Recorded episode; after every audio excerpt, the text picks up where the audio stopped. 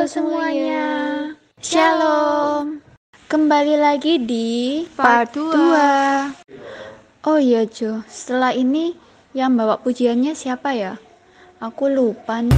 lupa lupa lupa lupa lupa lagi syairnya Loh Jo, kok aku dibilang lupa syairnya sih?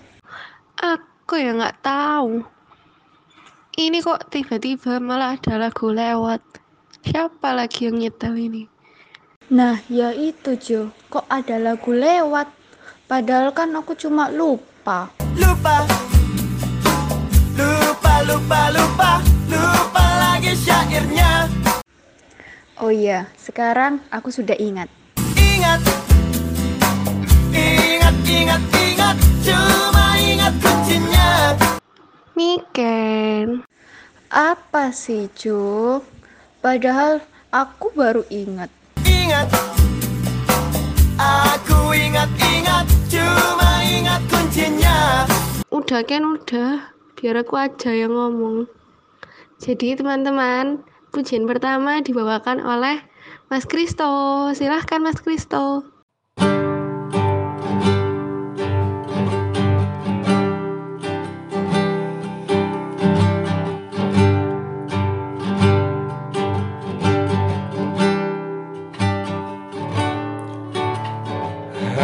Hanya kau Tuhan di hidupku.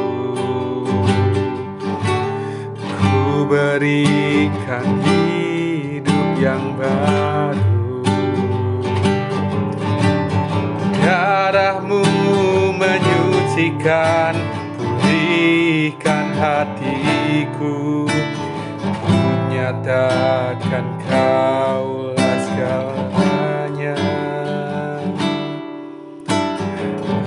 Engkaulah sumber pengharapan.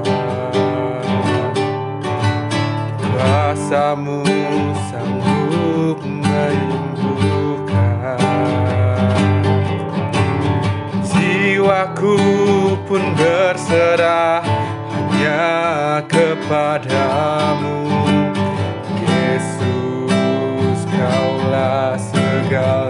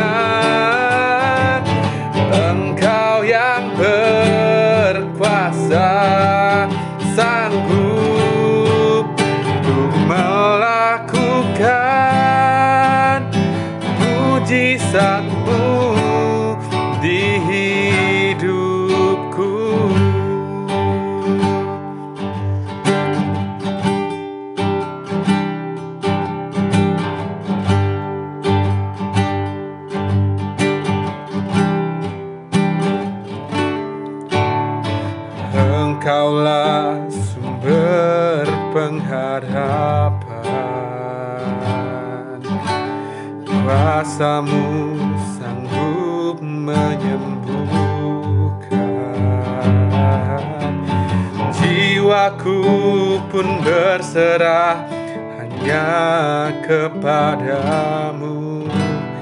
Yesus kaulah segalanya. Karena salibmu ku hidup. Karena salibmu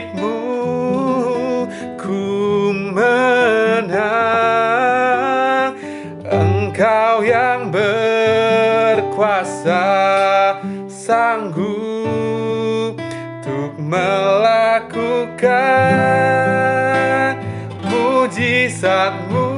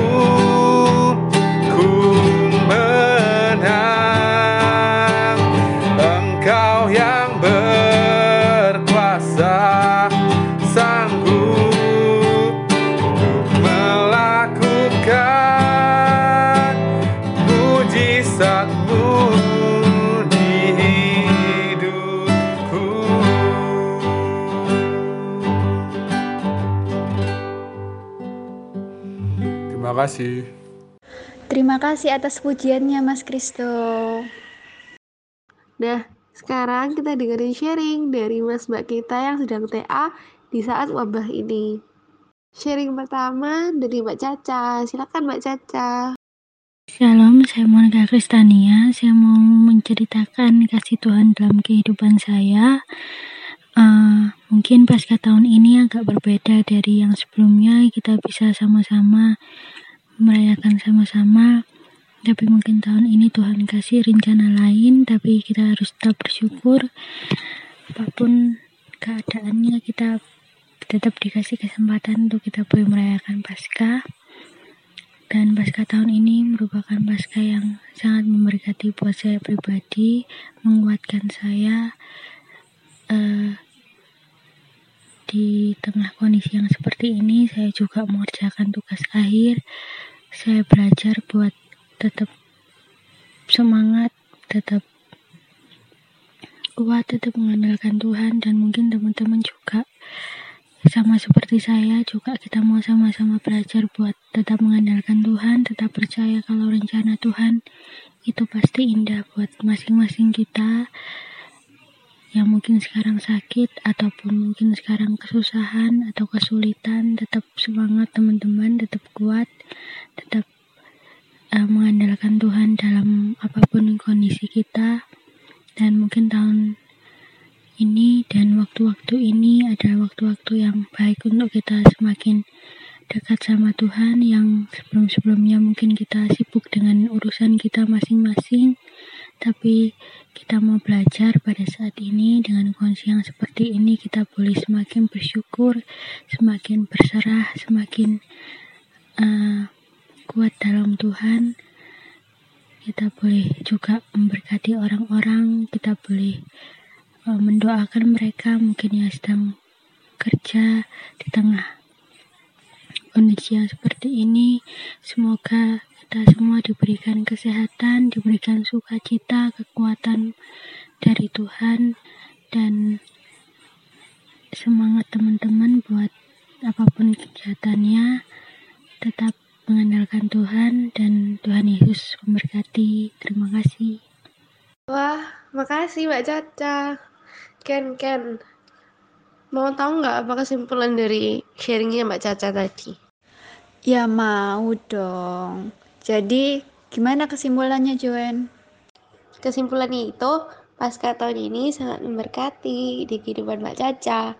Apalagi buat Mbak Caca yang lagi kerjain tugas akhir. Tapi Mbak Caca tetap semangat buat menghadapi semua ini. Dan Mbak Caca semakin dekat dengan Tuhan di keadaan yang seperti ini. Oh alah, begitu ya Joen. Oke, selanjutnya sharing berikutnya dari Mas Tian. Shalom teman-teman, perkenalkan nama saya Christian Jeremia. Saya angkatan 2016 PENS. Di sini makna kematian dan kebangkitan Tuhan Yesus menurut saya adalah mengenai kasih Tuhan Yesus yang sungguh luar biasa. Tidak dapat dipungkiri bahwa kasih karunia Yesus sungguh baik buat kita semua. Yesus telah menyelamatkan kita dari dosa, telah menyelamatkan kita dari maut. Kita sudah bebas dari dosa karena Tuhan Yesus rela mati buat kita. Di sini kasih Yesus sungguh luar biasa. Dia meninggalkan tahtanya yang kudus untuk turun menjadi sama dengan manusia, disalibkan, mati, dan dikuburkan bangkit kembali untuk kita semua. Di sini saya merasakan kasih Yesus sungguh luar biasa di kehidupan saya, khususnya selama empat tahun perkuliahan ini, di mana saya banyak sekali merasakan bahwa kasih Tuhan itu sungguh nyata dan sungguh ada dalam diri dalam diri saya. Saya mengucap syukur sekali sama Tuhan. Saya dibantu oleh Tuhan dalam perkuliahan ini, khususnya kalau misalkan saya boleh cerita sedikit dari semester 7 kemarin itu saya benar-benar merasakan kasih Yesus sungguh luar biasa. Saya dibantu Tuhan menyelesaikan PA1 saya dan juga uh, sidang PA1 saya. Walaupun saat itu saya juga sedang part time juga sedang sibuk-sibuknya. Part time dan juga mempersiapkan PA di sini memang waktu saya untuk Tuhan sedikit berkurang sangat berkurang karena hal itu. Cuma di sini Tuhan memang sungguh luar biasa ketika saya menerima hasil IPS saya, saya sangat terkejut bahwa saya mendapat IPS yang menurut saya besar. Ya di sini saya diingatkan Tuhan bahwa walaupun saya sedang jauh sama Tuhan tapi kasih Tuhan tuh sungguh nyata buat saya. Dia tidak akan pernah meninggalkan setiap umatnya walaupun kita sedang jauh. Nah di sini saya ditegur Tuhan bahwa kalau misalkan kita tidak meninggalkan Tuhan, hal luar biasa apa yang bisa saya dapat yang mungkin bisa lebih dari ini. Ya, jadi di sini Tuhan itu memang sungguh baik, tidak ada satu apa pun yang bisa menggambarkan kasih Tuhan terhadap saya. Saya mengucap syukur Tuhan sudah mati dan bangkit buat kita semua di sini saya memang benar-benar ditegur Tuhan saat itu bahwa saya harus kembali kepada Tuhan. Ya walaupun semua kita juga sedang mengalami hal yang sama. Di sini saya cuma mau mengencourage teman-teman walaupun tahu kita sedang sibuk sekarang ini sedang sibuk kuliah online.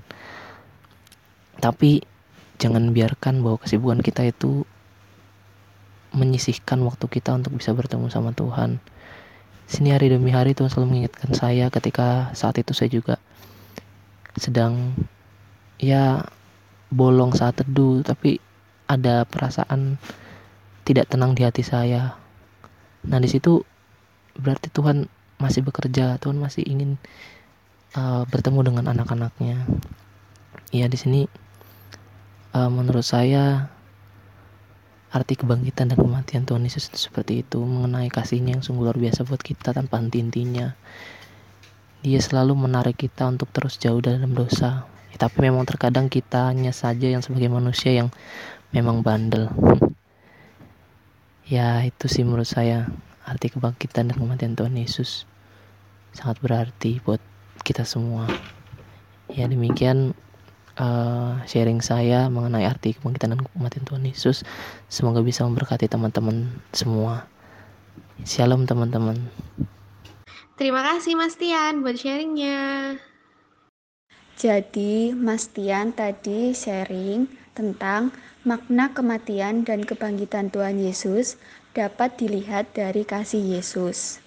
Ia mau turun dari tahta yang kudus untuk menjadi manusia. Jadi, Mas Tian merasa kasih Yesus itu selama kuliah 4 tahun di PENS. Dari semester 7, Mas Tian dibantu menyelesaikan PA pertama dan sidang PA pertama. Ditambah, Mas Tian juga kerja part-time. Di sini, Mas Tian merasa bersyukur bahwa di semester 7 mendapat IPS yang besar. Mas Tian juga merasa dirinya sedang jauh, tapi tetap merasakan kasih Tuhan. Dan dia mengucap syukur akan kasih itu. Mas Tian juga ditegur supaya kembali ke kasih Tuhan. Jadi kesimpulannya teman-teman, kasih Tuhan begitu besar dalam kehidupan kita. Sehingga mari kita semua datang berbalik kepada Tuhan supaya dapat merasakan kasih Tuhan tersebut. Oh iya, buat mas mbak sekalian yang lagi sibuk ngerjain tugas akhir, tetap semangat ya. Dan semoga tugas akhir dan sidang-sidangnya lancar. Semangat! Semangat!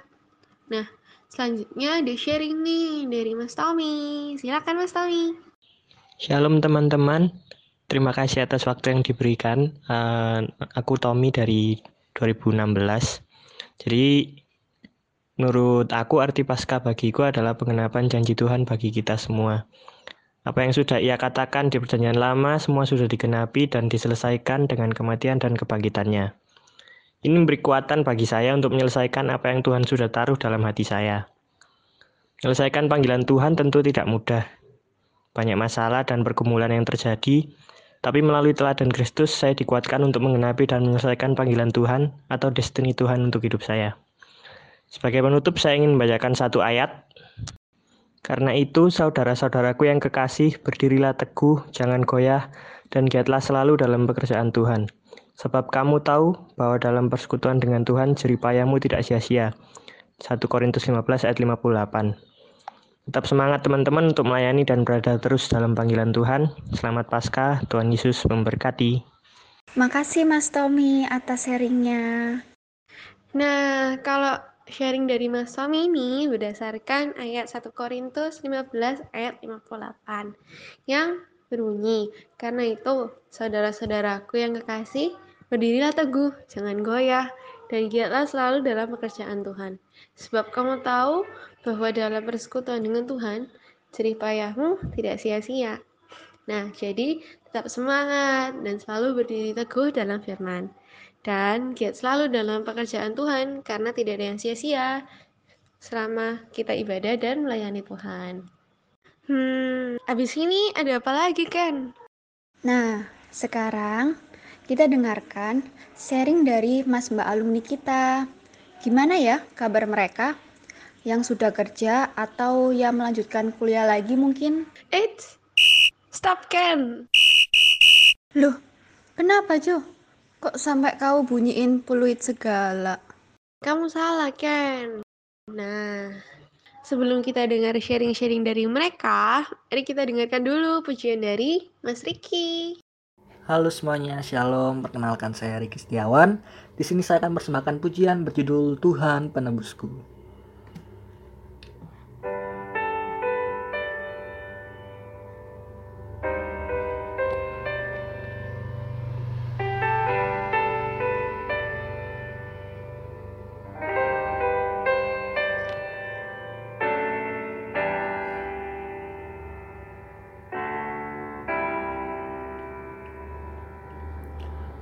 Besar. Mulia kasihmu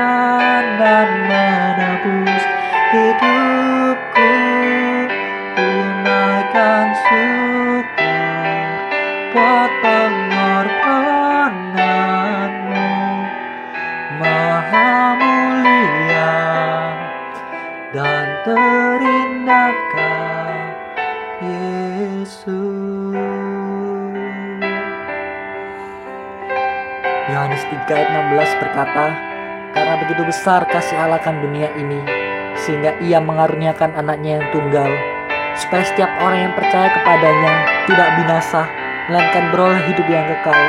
Oleh sebab itu Mari kita bertaruh penuh harapan kita pada Tuhan Kepercayaan kita Supaya kita hidup olehnya senantiasa. Karena kasihmu yang selamatkanku menyucikan dan menebus hidupku tunaikan syukur buat pengorbananmu maha mulia dan terindah kau Yesus. Maha mulia kau Tuhan. Maha dan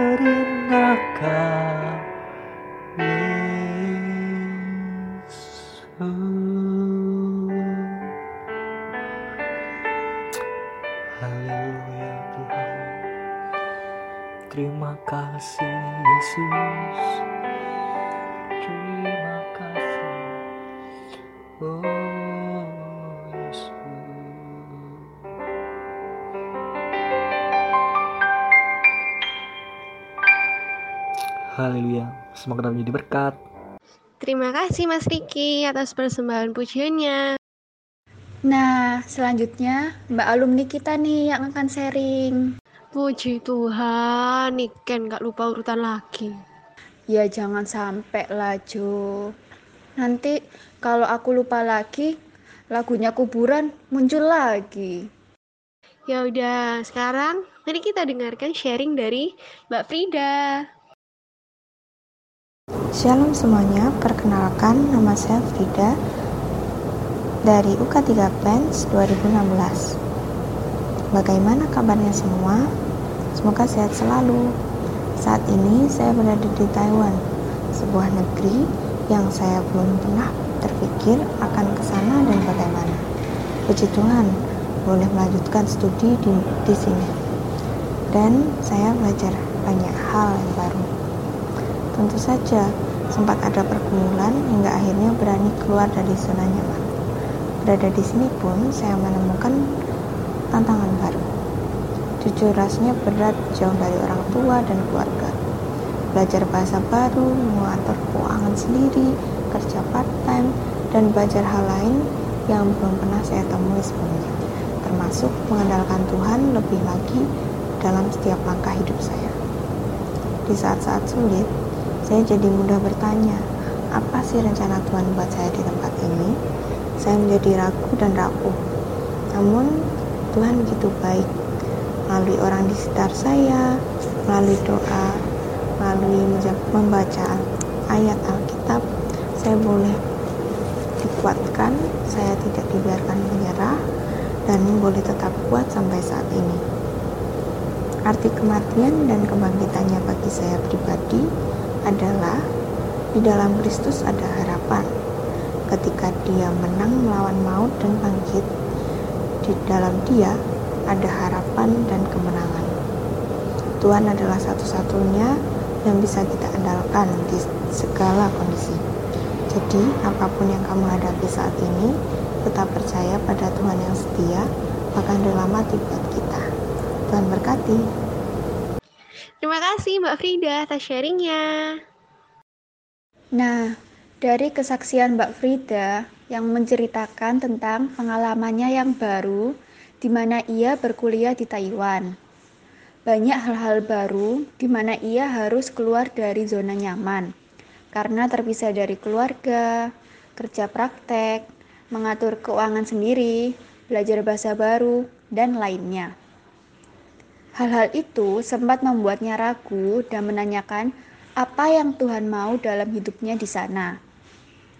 Namun, dengan adanya teman-teman dekat di sana dan melalui pembacaan firman dan doa, maka Mbak Frida tetap tenang dan tidak putus asa. Jadi, makna kematian dan kebangkitan Tuhan Yesus bagi Mbak Frida adalah adanya harapan bagi kita semua karena Yesus telah mati bagi segala dosa kita. Dan ia telah bangkit dan mengalahkan maut. Dan ia hidup dan berkemenangan. Karena ia hidup, maka kita percaya untuk memiliki pengharapan di dalam Tuhan, sehingga tidak perlu khawatir akan apa pun juga, dan hanya berharap kepada Tuhan saja. Selanjutnya, mari kita dengarkan renungan dari Mas alumni kita, yaitu Mas Noel. Silakan Mas Noel. Shalom saudara terkasih, suatu kehormatan bagi saya untuk membagikan sedikit dari apa yang terjadi dalam kehidupan saya, khususnya da dalam bagaimana Tuhan Yesus uh, bersama-sama dengan saya. Walaupun banyak hal lebih banyak saya menyakiti hatinya daripada saya menyenangkan hatinya. Tapi perkataan Alkitab benar, dia bukanlah Tuhan yang uh, bukanlah Tuhan bukanlah manusia yang bisa berdusta, begitu juga dengan kesetiaannya. Kesetiaan dan cinta manusia bisa gagal, tetapi cinta dan kasih setianya tidak pernah gagal.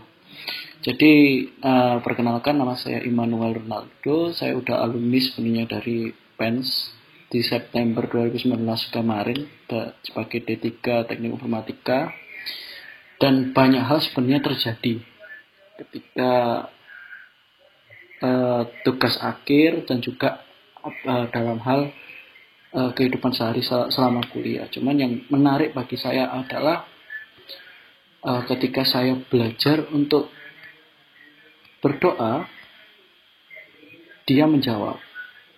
Dia benar-benar bukan Tuhan yang jauh, dia Tuhan yang hidup dan tidak mati. Jadi pada waktu itu saya sebagai penanggung jawab uh, kelas saya uh, sudah mencapai pada semester akhir semester akhir itu saya menjadi penanggung jawab hampir di semua mata kuliah. Jadi semua mata kuliah itu hampir ada empat atau lima dan semua itu hampir semuanya saya handle dan saya kenal baik dengan tiap-tiap dosen yang mengajar. Cuman yang menjadi sesuatu yang menyakiti hati saya adalah ketika orang lain tidak bertindak seperti yang saya mau. Ketika saya menolong, orang lain tidak menolong saya, itu itu saya aku sebuah kesalahan untuk saya menuntut orang lain uh, menjadi seperti apa yang saya mau karena saya terpaku dengan kata-kata apa yang ingin kamu kehendaki kepada orang lain agar kamu diperlakukan ya lakukanlah seperti itu kepada orang lain. Cuman waktu itu saya sudah melakukan yang terbaik. Saya sakit hati ketika saya sudah melakukan yang terbaik, tidak ada apresiasi dari mereka. Ya ini jujur aja tidak tidak satu ataupun dua orang, hampir seluruh kelas tidak ada apresiasi. Thank you, uh, uh, ada yang mau menawarkan bantuan atau tidak untuk saya bisa bantu sebagai penanggung jawab karena sering kali saya harus bangun pagi, berangkat pagi, saya harus cek kelas, lari dari D4 ke gedung PS yang jaraknya juga lumayan sebenarnya. Tapi untuk bolak-balik juga lumayan, puji Tuhan lah. Itu membuat saya juga capek sebenarnya, secara jiwa maupun secara fisik. Sehingga saya berpikir, Tuhan saya sudah berikan yang terbaik. Saya sudah menuruti kata-katamu, tabur, kamu akan tua yang baik. kamu sebagaimana kamu hidup lakukan lakukanlah itu kepada orang lain tapi kenapa kok saya nggak dapat malah saya dapat ketika saya tanya nggak dijawab ketika saya minta tolong nggak diminta nggak dianu ogah-ogahan Tuhan. Itu benar-benar melelahkan jiwa saya hari-hari itu. Begitu banyak disentuh dikit sensitif saya. Begitu banyak hal yang menurut saya itu orang-orang tidak pernah berpengertian terhadap saya. Padahal saya sudah melakukan banyak hal. Dan juga saya coba pada hari-hari itu tidak mengerti saya harus cerita kepada siapa. Ataupun saya harus berbagi dengan siapa sebenarnya kalau ke rumah pun saya juga tidak pernah bisa cerita dengan orang-orang di rumah karena bis keluarga saya memang uh, keluarga yang broken home dan menurut saya belum ada yang bisa dipercaya untuk cerita. Jadi benar-benar saya mulai saya bersyukur dengan Tuhan adalah ketika saya sejak SMP saya tidak menjadi orang-orang broken home ke seperti lainnya orang broken home cuman yang terjadi adalah saya benar-benar dipegang dengan oleh Tuhan. Banyak hal terjadi itu Tuhan yang handle. Dan saya benar-benar bersyukur. Dan terjadi juga dalam hal itu saya lanjutkan dari peristiwa tadi. Saya capek banget. Saya sampai malas Tuhan. Saya sam ya kalau dibilang marah ke Tuhan sih marah sebenarnya. Saya sudah berbuat ini, itu, ini, itu, ini, itu, dan lain-lain. Saya uh, tapi tidak mendapatkan balasan yang setimpal yang menurut daging saya itu harusnya saya dapat. Dan tapi dan saya mulai marah dengan Tuhan. Ya marah, marah sih iya sih. Lebih tepatnya kesel. Saya mulai gak baca Alkitab, saya mulai tidak dengarkan firman Tuhan, saya mulai ogah-ogahan berdoa. Karena sering saya punya jadwal untuk tiap malam, tiap pagi, ketika bangun ataupun Lalu saya doa ataupun saya baca firman Tuhan. Sepasal dua pasal tetap saya akan baca. Nah, akhirnya hidup saya malah tidak karuan. Semakin saya negatif thinking, semakin juga saya tenggelam dalam negatif thinking itu. Sampai benar-benar Tuhan ini ada nggak sih sebenarnya? itu terlintas sebenarnya walaupun saya sudah tahu Ebenezer itu jadi dalam hidup saya banyak hal itu Tuhan berperkara. Dan itu nggak satu dua dua dua kali yang itu terjadi. Dan memang itu uh, uh, saya bertanya Tuhan where are you? Di mana kamu? Padahal aku udah berbuat firman mulu islah ketika saya sudah mentok malam itu hari-hari itu penuh siksaan menurut saya. Saya belajar untuk bukan saya belajar untuk ya, saya sudah sumpah jenuh di kamarku sendirian kosong. Akhirnya saya posisi masih lapar ya itu menjelang maghrib saya jalan. Saya jalan ke uh, jadi kok saya di Mulyasari saya jalan beberapa meter sebenarnya beberapa puluh meter dari kos ke warteg. Bukan warteg sih seperti ya penyetan gitulah penyetan. Penyetan kan biasanya ada kayak warung terus ditutupin sama kain-kain gitu saya mulai jalan. Saya cuma sambat gini. Sebelumnya saya nggak pernah nih nggak pernah berani doa dan sambat sama Tuhan. Sambat maksudnya sambatnya seperti itu Tuhan iki piye ya? Kayak gini gini gini gini gini. Nggak pernah. Cuman kali itu saya benar-benar sumpah saya cuma ngomong duh Tuhan aku nggak panjang cuma cuma cuma gak panjang cuma sampai tuh Tuhan langsung sumpah jiwaku habis benar-benar habis. Semua keadaan kayak gini kok kondisinya dan itu e, membuat saya udah gitu doang. Cuma beberapa ke atas itu beberapa detik malah. Saya sambil jalan ya udah jalan aja ke war e, ke warung penyetan. Setelah itu saya duduk pesan makanan dengan kawan. Ya dengan hati kalut dengan hati kosong. Udahlah katakan Tuhanan lah. Udahlah nggak usah nggak usah. Saya udah memutusin udahlah Tuhan saya nggak mau jadi uh, sesuai firmanmu. Deh rasanya saya melakukan kok rasanya kok malah gak dapat apa-apa. Malah saya yang susah sendiri habis sendiri gitu loh. Itu proses sebenarnya teman-teman. Cuman saya lanjutkan cerita saya. Ketika saya udah duduk pesan makan dan kawan ada suara gitar. Sebenarnya saya paling suka caranya Tuhan yang ini. Karena nggak hanya sekali dua kali Tuhan itu ketika berfirman dalam hidup saya khususnya itu uh, Tuhan itu benar uh, berfirman melalui banyak cara. Cuman I believe, I believe when He send His words, uh, to someone, dia pasti punya cara yang berbeda. Pasti punya cara yang berbeda. Kalau saya kebanyakan Tuhan akan kirim melalui lagu sebenarnya. Jadi beberapa hal juga Tuhan saya tersadarkan melalui lagu. Jadi ketika gitar itu dimainkan, saya itu rodok ngeh di awal. Loh, ini kok kayaknya chord lagu ini gitu loh. Tapi sepertinya bukan. Ngapain sih orang nyanyi lagu rohani di warung penyetan lagi? Emang kakak digebukin tuh. Kakak malu tuh gitu. Saya mikir gitu. Ada biarin lah. Dia posisinya ada di balik uh, itu loh teman-teman kain yang nutupin warung. Saya itu dia masuk. Setelah masuk bener dugaan saya dia nyanyi lagu rohani lagu rohaninya ngomong gini seperti rusa yang haus Rindu aliran sungaimu. Nah, itu saya nggak ngeh teman-teman. Sebenarnya nggak ngeh sama sekali.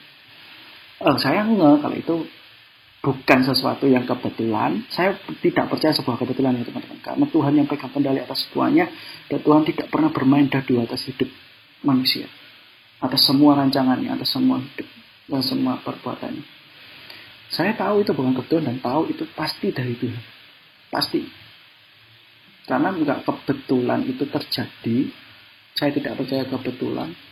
Dan itu di tempat umum, apalagi orang gitaran lagu rohani gitu. Iya, nggak banyak sih sebenarnya, cuman ya itu. Oke, setelah itu saya dengerin, oh bos itu, aku paham.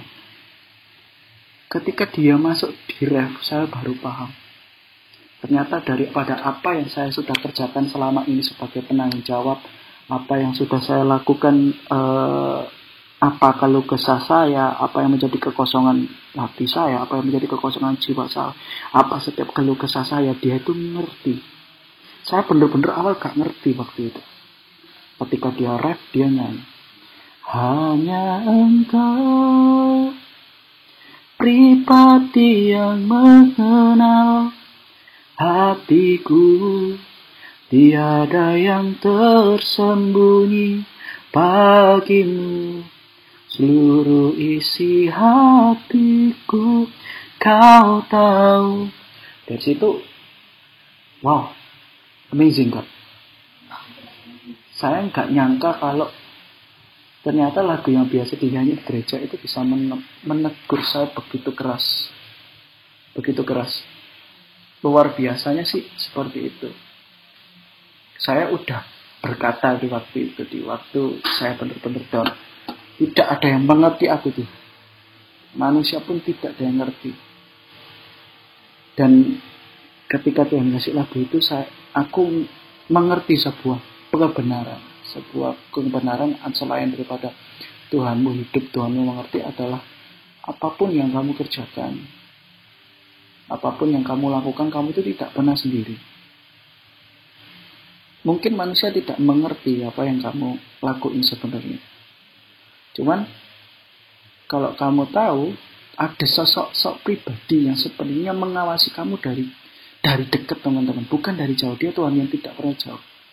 Buktinya adalah saya hanya mengelutik beberapa kata beberapa detik, dia langsung jawab.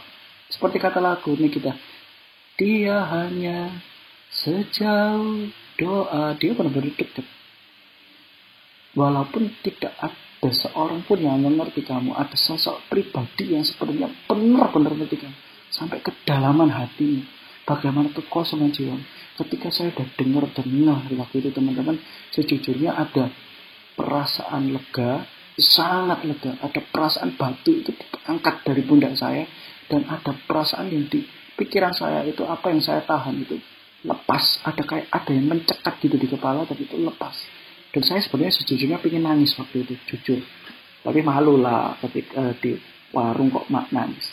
Tapi ketika saya jalan saya pulang saya nangis saya minta ampun Tuhan engkau begitu baik ketika aku menuntut untuk orang lain mengerti. Tapi sebenarnya ada pribadi yang sebenarnya tahu dari awal sampai akhir pekerjaanku dan engkau mendampingi daripada setiap apa yang aku lakukan setiap kekosonganku engkau yang hibur, hiburkan aku dari Markus, sorry, dari Yohanes 11 ayat 25 sebagai perenungan dari Paskah. Tuhan Yesus berkata, Akulah kebangkitan hidup dan hidup. Barang siapa percaya kepadaku, ia akan hidup walaupun sudah mati.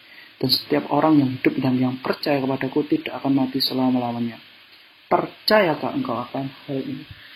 Ini menjadi sebuah pertanyaan teman-teman berkaca daripada pengalaman saya tadi. Hari-hari ini bukan hari-hari yang mudah. Hari-hari ini bukan menjadi sesuatu yang uh, mudah untuk dilewatin atau dihadapin. Cuman pilihan saat pilihan yang kita punya adalah kita hadapin atau kita lari. Tapi saya sarankan, saya sangat sarankan kita harus hadapi. Hadapi bukan dengan daripada kekuatan manusia kita, tapi kita hadapi bersama dengan Tuhan. Janji Tuhan itu ya dan amin. Dan saya sudah laku, saya sudah buktikan itu. Karena Tuhan kasih sebenarnya ayat kepada saya ketika saya dibaptis. Yesaya 46 ayat 4 Aku akan terus mengedang engkau sampai pada uh, sampai pada masa tuamu, sampai pada masa putih rambutmu. Aku sudah melakukannya dan akan terus melakukannya. Itu benar-benar terjadi dalam hidup saya, teman-teman. Seperti Yohanes 11 ayat 5 juga katakan, teman-teman pada hari-hari ini yang pada hari ini susah, bisakah kita percaya? Yohanes 11 ayat 5 itu didasari daripada seseorang yang uh, yang sakit dan akhirnya mati tapi Tuhan katakan kamu itu tidur sebenarnya bukan mati pada hari-hari ini juga Tuhan katakan ada banyak hal yang akan terjadi perubahan besar-besaran di negara kita, khususnya dunia. Dan saya percaya ini hanya awal, bukan akhir. Karena Alkitab juga sudah katakan hari-hari akhir akan menjadi sukar. Itu menjadi sebuah cerminan untuk kita teman-teman, seberapa kita sudah jauh kepada Tuhan. Seberapa kita sudah berjinah dengan meninggalkan Tuhan ada hal-hal yang sudah mati dalam hidup kita. Tapi ketika kita percaya kepada Tuhan lagi, kita kita kembali bahwa Dialah Tuhan yang berkuasa atas kehidupan dan kematian. Dia akan hidupkan kembali kematian-kematian yang terjadi dalam hidup kita. Kematian-kematian akan harapan, kematian akan rohani kita. Itu dia akan bangkitkan kembali teman-teman. Kuncinya adalah maukah engkau percaya? Percayakah engkau akan hal ini? Yohanes 11 ayat 25 berkata seperti. Hari tidak mudah teman-teman. Banyak kita lihat orang-orang banyak dipecat. Saya pun sebenarnya hampir dipecat. Cuma gagal naik gaji akhirnya puji Tuhan. Uh, banyak banyak apa ya banyak ketenangan yang selama ini kita anggap tenang itu akhirnya diusik bagaimana kita tidak bisa beribadah ke gereja bagaimana kita tidak bisa membeli hal ini dan itu bagaimana uh, pekerjaan kita terancam dan kawan-kawan, bagaimana kuliah itu tidak menyenangkan, bagaimana kita biasanya bertemu dengan orang akhirnya jarang banget ketemu orang dan uh, takut-takutan. Cuman pesan aku cuma satu situ dalam berkaca daripada Yohanes 11 ayat 2. Hari-hari ini mari kita kembangkan sayap iman kita. Saya ingat daripada uh, tante saya yang di Bekasi dan puji Tuhannya saya mengucap syukur kepada Tuhan walaupun beliau kena COVID-19, tapi beliau berkatakan dengan luar biasa dan itu membangkitkan iman saya. Beliau katakan, percaya, angkat iman. Sesuatu yang terjadi itu uh, sesuatu yang terjadi, sorry, kata-katanya seperti ini. Angkat iman, segala sesuatu diizinkan Tuhan pasti ada maksudnya. Seperti juga Lazarus di Yohanes 11 Lazarus harus mati walaupun Tuhan katakan tidur itu Tuhan ada maksud, ada rancangan Tuhan yang luar biasa. Hari-hari ini kita harus lewati ini tuh teman-teman, tapi bukan dengan kita sendiri. Ada sosok pribadi yang benar-benar menjaga kita, tidak pernah jauh, mengerti daripada setiap kebutuhan kita. Dia benar-benar menjaga kita. Kita harus berjalan bersama dengan Tuhan untuk kita lewati hari-hari yang susah ini. Dan saya percaya ini asih awal Bukan menakut-nakuti Alkitab sudah berkata seperti itu. Mari mau nggak kita percaya akan bahwa Tuhan itu Tuhan yang hidup. Tuhan yang tidak mati. Tuhan yang mampu mengubah ratap kita. Tuhan itu mampu loh teman-teman. Tuhan tulis. Tuhan mengubah air menjadi anggur. Terlebih lagi Tuhan mengubah ratap kita menjadi sukacita. Saya percaya hari-hari ke hari-hari ini tidak akan menjadi sukar terus. Akan ada hari-hari yang benar-benar Tuhan akan gantikan pada semua semua duka cita kita menjadi sukacita. percaya sama Tuhan. Tidak pernah akan kita mati, tidak pernah akan kita kekurangan. Karena Tuhan yang tanggung jawab atas hidup kita. Percaya semua kepada Tuhan. Tuhan tidak pernah meninggalkan kita. Itu aja sih teman-teman. Yohanes 11 ayat 25 itu kuncinya adalah sana. Kebangkitan dan hidup itu Tuhan. Mungkin kita putus harapan, harapan kita mati. Give it to the Lord. Jangan pakai pengertianmu, jangan pakai pekerjaanmu. Udahlah kita lihat hari-hari ini kepada siapa kita harus percaya. Pemerintah juga nggak bisa dipercaya. Dokter juga sibuk. Pekerjaan tidak bisa kita jagai karena banyak PHK orang tua dan kawan juga kita tidak bisa tahu kesusahan mereka seperti apa sehingga kita lebih sungkan untuk nah, mari hari-hari ini Tuhan Yesus Tuhan kebangkitan dan hidup mari percaya pada kita walaupun hari-hari ini kita harus lewat ya ada yang mati dalam hidup kita mari serahkan kepada Tuhan dia akan bangkitkan pada semuanya kita harus lewati proses ini bersama dengan Tuhan saya percaya kita akan bersorak-sorai pada akhirnya karena Tuhan karena Tuhan dan karena kita berjalan bersama dengan Tuhan. Mari saya mau serahkan semuanya ke dalam tangan, uh, ke, serahkan semuanya ke dalam hidup teman-teman ke dalam Tuhan. Jangan berlupa berdoa, tetap percaya dan stay dalam firman Tuhan. Itu aja teman-teman yang bisa saya bagikan. Mungkin kalau ada yang ingin diskusi atau apa, saya persilahkan untuk bisa japri sebentar. Saya berdoa untuk teman-teman selalu sehat, Tuhan yang menjagai dan melindungi teman-teman dari awal sampai akhir. Terima kasih Tuhan Yesus memberkati. Terima kasih Mas Noel atas renungannya. Sungguh memberkati kita semua. Nah, dari kesaksiannya Mas Noel tadi, Mas Noel itu dulu terpaku dengan ayat apa yang kamu ingin orang lain perbuat kepadamu, perbuatlah kepada mereka. Dan apa yang kamu tabur, itulah yang kamu tuai. Tapi, Mas Noel tidak merasa mendapatkan balasan yang setimpal sama yang ia lakukan. Mas Noel sering bantu orang lain, bantu teman-temannya. Tapi teman-temannya itu kayak nggak ada yang menghargai dia, bahkan nggak ucapin terima kasih. Karena itu, Mas Noel pernah sempat marah sama Tuhan. Aku udah ngelakuin perintahmu, tapi kenapa kok aku dapatnya begini? Gitu. Gara-gara marah ke Tuhan itu sampai jadi malas baca Alkitab gitu sampai bahkan kepikiran Tuhan itu ada apa enggak sih tuh nah tapi waktu itu masnya lagi keluar kos terus mau cari makan di daerah Mulyasari gitu mau cari makan penyetan. Nah tiba-tiba masnya itu dengar orangnya lagu rohani. Soalnya kayak kok bisa ada orang nyanyi lagu rohani di penyetan gitu? Nah lagu yang dinyanyiin sama orang itu itu seperti rusa yang haus. Nah dari lirik lagu itu yang hanya engkau yang mengenal hatiku tiada yang tersembunyi baik darimu. Nah dari lirik itu masnya itu kayak tertegur gitu loh dari liriknya. Itu kayak jawaban dari Tuhan lewat orang yang nyanyi lagu itu. Tuhan itu sebenarnya tahu hatinya kita. Dan Tuhan itu juga merasakan apa yang kita rasakan. Sehingga Asnua sadar bahwa Yesus itu hidup dan dia tidak akan meninggalkan kita seorang diri dan dialah yang mengenal isi hatinya kita Wah, nggak terasa ya Jo, kita sudah sampai di akhir acara. Iya iya Ken, dan tentunya banyak sekali hal-hal menarik dari kesaksian teman-teman ketiga. Iya Jo, dan juga renungan yang dibagikan juga memberkati kita semua. Nggak lupa juga Ken dengan pujian-pujian yang tadi udah disembahkan. Sangat menyejukkan hati kan?